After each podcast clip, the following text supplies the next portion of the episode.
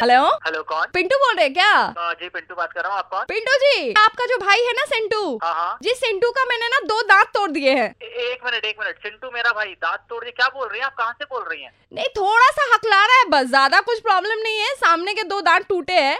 अरे लेकिन आप है कौन? क्यों मार रही है चिंटू को? ऐसे कैसे दांत तोड़ दिया आपने? अरे सुनो ना पिंटू बोरे दांत के साथ और एक गलती भी हो गई यार पैर भी तोड़ दिया है लंगड़ा रहा है चल नहीं पा रहा है ठीक से। अरे तो हो कौन यार? पागल पागल हो क्यों मार रही हो मेरे छोटे भाई को? कुछ नहीं छोटी सी बात चॉकलेट चोरी कर रहा था। अरे यार तो पागल पागल हो क्या? कौन हो कौन? आप कहाँ से आई हो? इस चॉकलेट चोरी में क्या दांत तोड़ते हैं पैर तोड़ते हैं? ए- एक मिनट रुकिए यार, मुझे लग रहा है कोई में कॉल है। अरे मम्मी चिंटू का है। अरे मम्मी से पूछ के कोई फ़ायदा नहीं है घर पे नहीं है सिंटू। छोटी सी बात के लिए मैंने उसके दांत तोड़ दिए मैंने उसके टांग तोड़ दिए। वो जो छोटा सा पपी था परसों जिसके दो दांत तोड़े हैं आपने उसने क्या गलती की थी पिंटू जी? अ, कौ- कौन बोल रहा है? आपको थोड़ा सा शर्म नहीं आया? अरे एक्चुअली मैडम वो मैं मैं क्या था ना कि वो अटैकिंग हो रहा था मेरे पीछे पड़ रहा था तो वो जाने में हो गया पर मैं तो खुद एनिमल्स को मतलब ऐसा कुछ नहीं करता हूँ मैं मुझे भी पता है मैं रिस्पेक्ट एनिमल्स वो थोड़ा सा आ, हो गया मैडम सॉरी सॉरी मुझे समझ में आ रहा है कि तुम कितना प्यार करते हो एनिमल से। प्यार मत करो, लेकिन ऐसे वायलेंस तो मत दिखाओ यार। मासूम है। तुम्हारे जैसे मर्द को दर्द नहीं होता है, लेकिन वो तुम्हारे जैसे मर्द नहीं है।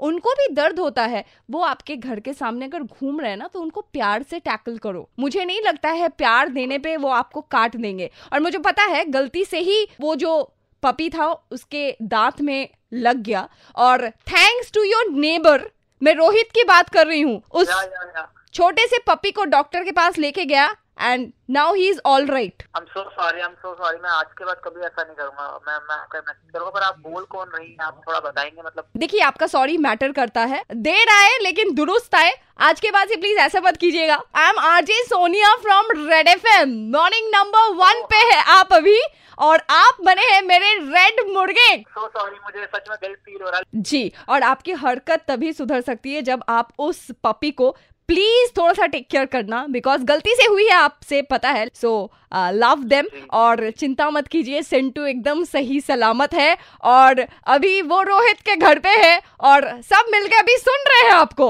मैं एक मैसेज भी देना चाहता हूँ मॉर्निंग नंबर वन के माध्यम से कि जितने भी लोग मतलब एनिमल को अगर हर्ट करते हैं तो प्लीज़ उन्हें ऐसा मत कीजिए बिकॉज़ उन्हें आपके प्यार की ज़रूरत है। मैंने एक बार गलती की, लेकिन आइंदा से मैं कभी भी ऐसा कुछ नहीं करूँगा और जो भी मुझे दिखेगा, उसको भी मैं रोकूँगा।